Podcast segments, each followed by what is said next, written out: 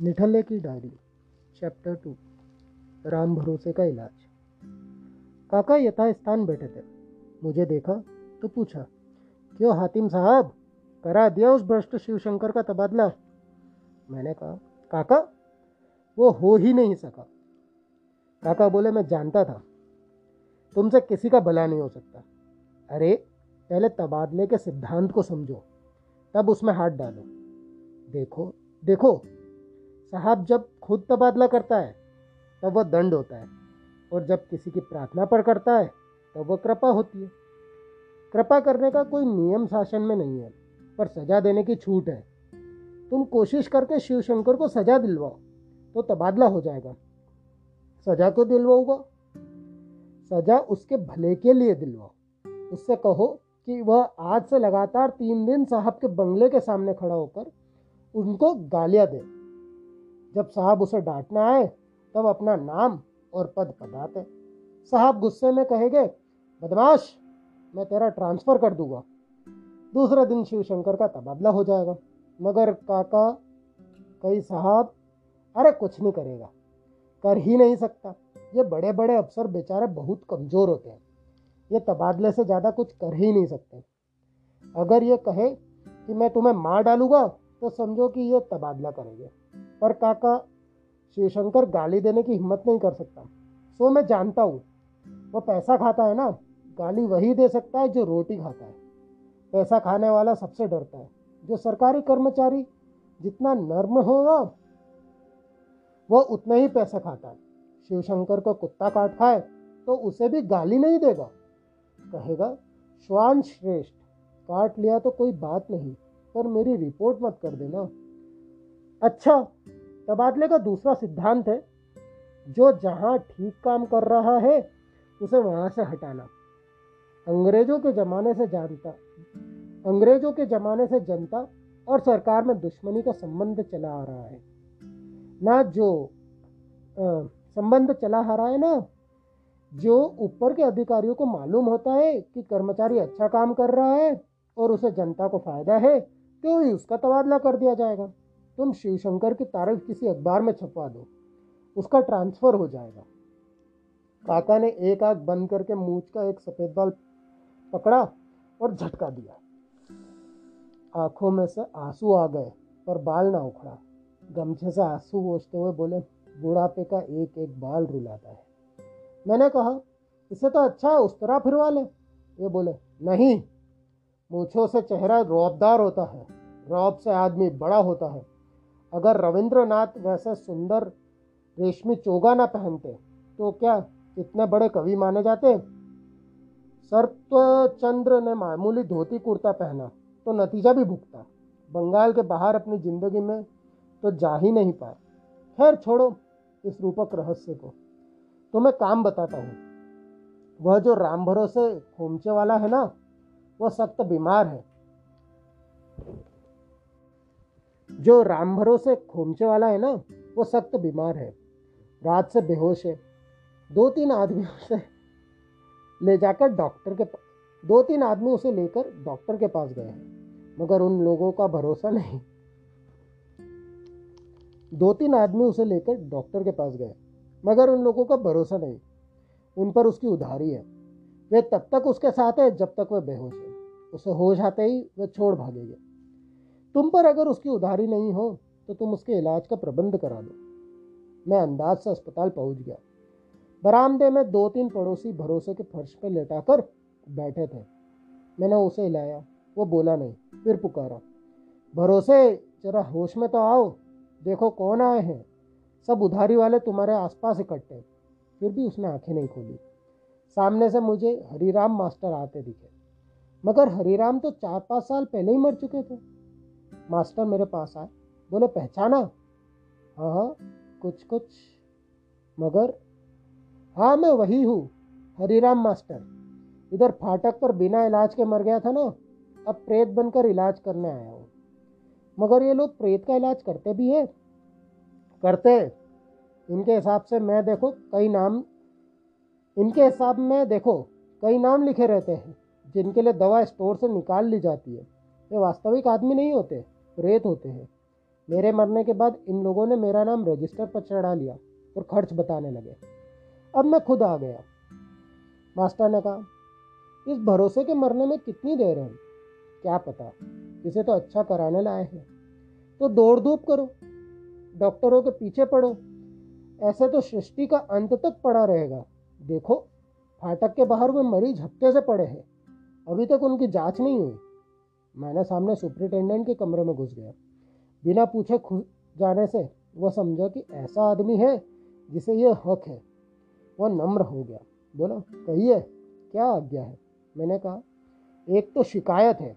फाटक पर कई दिनों से मरीज़ पड़े हैं, मगर उनकी जाँच नहीं हो रही। सुपरिटेंडेंट ने चश्मा निकाल कर रख दिया और मुझे नंगी आँखों से देखा। वे अंदाज़ा लगा रहे थे कि मैं कमरे से बाहर फेंक देने के काबिल हूँ या जवाब के काबिल? मैं जवाब के काबिल निकला। वे मुझे समझाने लगे, देखिए, आपका ख्याल गलत है। उनकी जाँच तो हो ही रही है। हमें इस प्राथमिक जाँच, यानी प्राइमरी इन्वेस्टिगेशन कहते हैं। ये जरा टेक्निकल चीज़ है। बाहर मरीजों को पड़े रहने देकर हम उनके रोग की जाँच करते हैं। बाहर मरीजों को पड़े रहने देकर हम उनके रोग की जाँच करते हैं और उन मरीजों को छाटते हैं, जो इलाज के लायक है। इनमें जो ज़्यादा बीमार है, वो तो मर ही जाएँगे। उनकी चिकित्सा में जनता का पैसा क्यों बर्बाद किया जाए? जो कम बीमार है, वे ऊब कर घर लौट जाएँगे। जिन्हें इस अस्पताल में घुसने की गुप्त सुरंगें मालूम है, वे उनसे बेहतर घुस आएँगे। अब जो बचेंगे, वे सच्चे मरीज़ होंगे। उनका इलाज होगा। मैंने कहा यह वैज्ञानिक पद्धति मुझे मालूम नहीं थी। आम लोगों को नहीं मालूम। लोग अज्ञानवश शिकायत करते हैं। मगर एक बात तो बताइए, अस्पताल में घुसने के लिए सुरंगे भी है?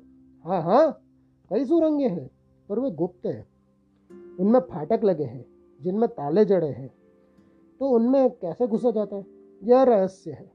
यहाँ बताने का हुक्म डॉक्टरों को नहीं घर पर बताया जाता है। मैंने कहा एक मरीज़ मैं भी लाया हूँ। उसकी हालत ख़राब है। उसे यहीं बरामदे में मरने दूँ या घर में? जहाँ आपकी इच्छा हो, दोनों जगह सुविधे हैं। मैंने उसे भर्ती करने पर ज़ोर दिया तो डॉक्टर ने मुझे फॉर्म दिया। कहा, इसे भर दीजिए। फॉर्म में कई बातें पूछी गई थी। कुछ प्रश्न थे। मरीज़ क्यों अच्छा होना चाहता है? उसे इलाज कराने का क्या हक है?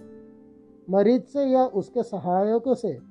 कौन कौन डॉक्टर डरते हैं? और क्यों डरते हैं? मरीज़ की चिकित्सा ठीक करने से डॉक्टरों को क्या फ़ायदा होगा? ना करने से क्या नुकसान होगा? ऐसे पाँच बड़े आदमियों के नाम लिखो जो चाहते हैं कि मरीज़ स्वस्थ हो जाए। मरीज़ का पॉलिटिक्स क्या है? और प्रश्नों के जवाब तो जैसे तैसे मैंने लिख दिए, पर आखिरी सवाल पर अटक गया। भरोसे का पॉलिटिक्स क्या लिखूं? मैंने डॉक्टर से कहा यह आदमी खोमचा लगता है, उसका क्या पॉलिटिक्स? डॉक्टर ने कहा, होता है, कीड़े और चीटी तक का पॉलिटिक्स होता है, पर वो तो बेहोश है, उसे तो पूछा भी नहीं जा सकता। तो अपना पॉलिटिक्स लिख दीजिए, अस्पताल में एम और डी दल है, आप किस दल के हैं? इन दलों के राजनीतिक सिद्धांत क्या है? एक दूसरे को उखाड़ना, ये दल किस महापुरुष ने बनाए थे? सरकार ने ही बनवाए हैं, मंत्रिमंडल ने अपनी एक विशेष बैठक में तय किया था कि जैसे हमारे बीच दो गुट है, वैसे ही शासन के सब विभागों में हो जाना चाहिए। हर सरकारी कर्मचारी से फर्म भरवाया था हर सरकारी कर्मचारी से फॉर्म भरवाया है कि वो किस गुट का है। मैंने पूछा, आप किस गुट में हैं? डॉक्टर ने जवाब दिया, मैं तो एम गुट में हूँ। तभी तो डी गुट के पिछले महीने मेरा तबादला करा दिया था। मैं दो तीन स्टेशन ही पहुँचा था कि एम गुट ने मेरा तबादला कैंसिल करवा दिया। मुझे रेलगाड़ी में ऑर्डर मिला और दूसरी गाड़ी से लौट आया। यहाँ स्टेशन पर उतरा, तब तक डी वालों ने फिर तबादला करा दिया। मैं फिर गाड़ी पर चढ़ गया। तीसरा स्टेशन पहुँचते ही कैंसिल होने का ऑर्डर मिल गया और मैं लौट पड़ा। इस तरह लगभग एक हफ़्ते तक मैं यहाँ से तीसरे स्टेशन तक जाता और लौटता रहा। तब एम गुट जोरदार हो गया और मैं यहीं रह गया। मैंने कहा, डॉक्टर साहब, मैं तो ना एम का हूँ और ना डी का। पर राम भरोसे को एम गुट में होना चाहिए। वह लिख देता हूँ। फॉर्म भरकर मैं दूसरे कमरे में गया। वहाँ एक डॉक्टर ने फॉर्म देखा और कहा अच्छा एम वाला है। इसका डॉक्टर तय करिए। पैसा उछालिए। चेत एम पर डी मैंने पूछ, पैसा उछाला। डी निकला। डॉक्टर ने कहा, मरीज़ एम गुट का। डॉक्टर डी गुट का है। बोलिए, इलाज कराना है कि नहीं? मैं डॉक्टर का इशारा समझ गया। पर कोई दूसरा रास्ता नहीं था। मैंने उसे एक वार्ड में भर्ती करा दिया। मैंने देखा, वार्ड के आसपास मरीजों के रिश्तेदार डंडे लेकर पहरा दे रहे हैं। एक डंडाधारी से पूछा, डंडा लिए क्यों खड़े हो? हमारा साला यहाँ इलाज करवा रहा है, उसकी रखवाली कर रहे हैं। उसे किससे डर है? डॉक्टर से। यह वार्ड डी वालों का है। इधर कोई एम वाला डॉक्टर आ गया और उसकी छाया भी किसी मरीज़ पर पड़ गई। तो एम वाले डॉक्टर उसे मार जाने देंगे। इसलिए जब कोई एम वाला डॉक्टर इधर आता दिखता है, हम लठ घुमाने लगते हैं और वो भाग जाता है। मैंने उससे कहा, भाई, सात नंबर में एक गरीब आदमी पड़ा है। उसकी तरफ़ से लठ उठाने वाला कोई नहीं। तुम उसे भी डॉक्टर से बचाना। लठदारी बोला, आप बेफिक्र रहिए। उसका कोई डॉक्टर बाल बाका नहीं कर सकता। तीन चार दिन बीत गए। भरोसे की हालत बिगड़ती गई। वो कहारता तो उसे डॉट पड़ जगह आती वो कहारता, वो कहराता तो उसे डांट पड़ जाती ए बुड्ढे, क्यों हल्ला करता है? वह चुप हो जाता इसे डॉक्टर सुधार कहते हैं। पाँचवें दिन मैंने डॉक्टर से कहा, इसकी हालत अब कैसी है? सुधार हुआ है। मुझे तो और बिगड़ी नज़र आती है। बिगड़ना भी तो सुधार ही है। जैसी हालत में आया था, वैसी तो नहीं है। यही सुधार है। पर यह सुधार तो मौत की तरफ़ जा रहा है। डॉक्टर दार्शनिक हो गया। बोला, मौत तो जीवधारी का सबसे बड़ा सत्य है। देह नाशवान है। आत्मा अमर है। आत्मा को टाइफाइड नहीं होता। अगर यह शुद्ध आत्मा हो जाए तो कभी इसे रोग नहीं होगा। मैंने कहा, सुना है यहाँ डॉक्टर सिन्हा इस रोग के विशेषज्ञ उन्हें मरीज़ को दिखा दीजिए ना। डॉक्टर ने कहा नहीं नहीं, ये तो नीति विरुद्ध होगा। गीता में भगवान कृष्ण ने कहा है, स्वधर्म मरणम श्रेय पर धर्म भाव के अपने डॉक्टर के हाथ से मरना अच्छा और दूसरे डॉक्टर के हाथ से बचना भी अच्छा नहीं। नहीं भाई, मुझसे धर्म विरुद्ध काम नहीं होगा। मैंने कहा, पर यहाँ भी तो उसका इलाज ठीक ढंग से नहीं हो रहा है, कोई उस पर ध्यान ही नहीं देता। डॉक्टर ने समझाया खोमचे वाले का इलाज तो खोमचे वाला सरी का ही होगा। कोई मिनिस्टर या रईस का तो नहीं।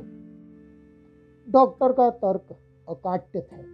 भरोसे ने बीमार पड़कर गलती की। यह तो सही है। उसके पास बताने के लिए सिर्फ़ गरीबी थी। इस गरीबी से आखिर कितना इलाज होता? एक डॉक्टर के बारे में सुना था कि वो बड़ा ईश्वर भक्त है। सुबह शाम पूजा करता है। वह शायद राम भरोसे पर ध्यान दे। यह सोचकर मैं उसके बंगले पर पहुँचा। वह पूजा कर रहा था। सोचा पूजा के ठीक बाद उसका मन पवित्र होगा। मैं राम भरोसे के लिए दया मांगूँगा। पूजा। पूजा का कमरा पास ही था और मैं उसकी स्तुति सुन रहा था। दीन बंधु कृपाल भगवान हरण भव भय दारुणम। फिर मेरे कानों में ये शब्द पड़े, हे भगवान, हे करुणा निधान तू सब भक्तों पर कृपा करता है। मुझ श्रुत भक्त पर भी एक प्रार्थना सुन ले। हे दीन बंधु तू वार्ड तीन के सात नंबर के मरीज़ को इस दुनिया से उठा ले। मैंने सुना तो सुनने रह गया। यह तो राम भरोसे के बेड का नंबर है। डॉक्टर बाहर आया तो मैंने कहा, आप उस मरीज़ को क्यों मरवाना चाहते हैं? डॉक्टर ने जवाब दिया, मैं एम गुट का हूँ और वह डी गुट वाले डॉक्टरों के चार्ज में है। अगर वह मर गया तो डी वाले बदनाम हो गए और मैं उनकी इंक्वायरी कराऊँगा। मैंने बंगले के बाहर आकर सोचा अस्पताल जाऊँ या नहीं जाऊँ, राम भरोसे को वहाँ से बाहर निकाल लूँ या पड़े रहने दूँ?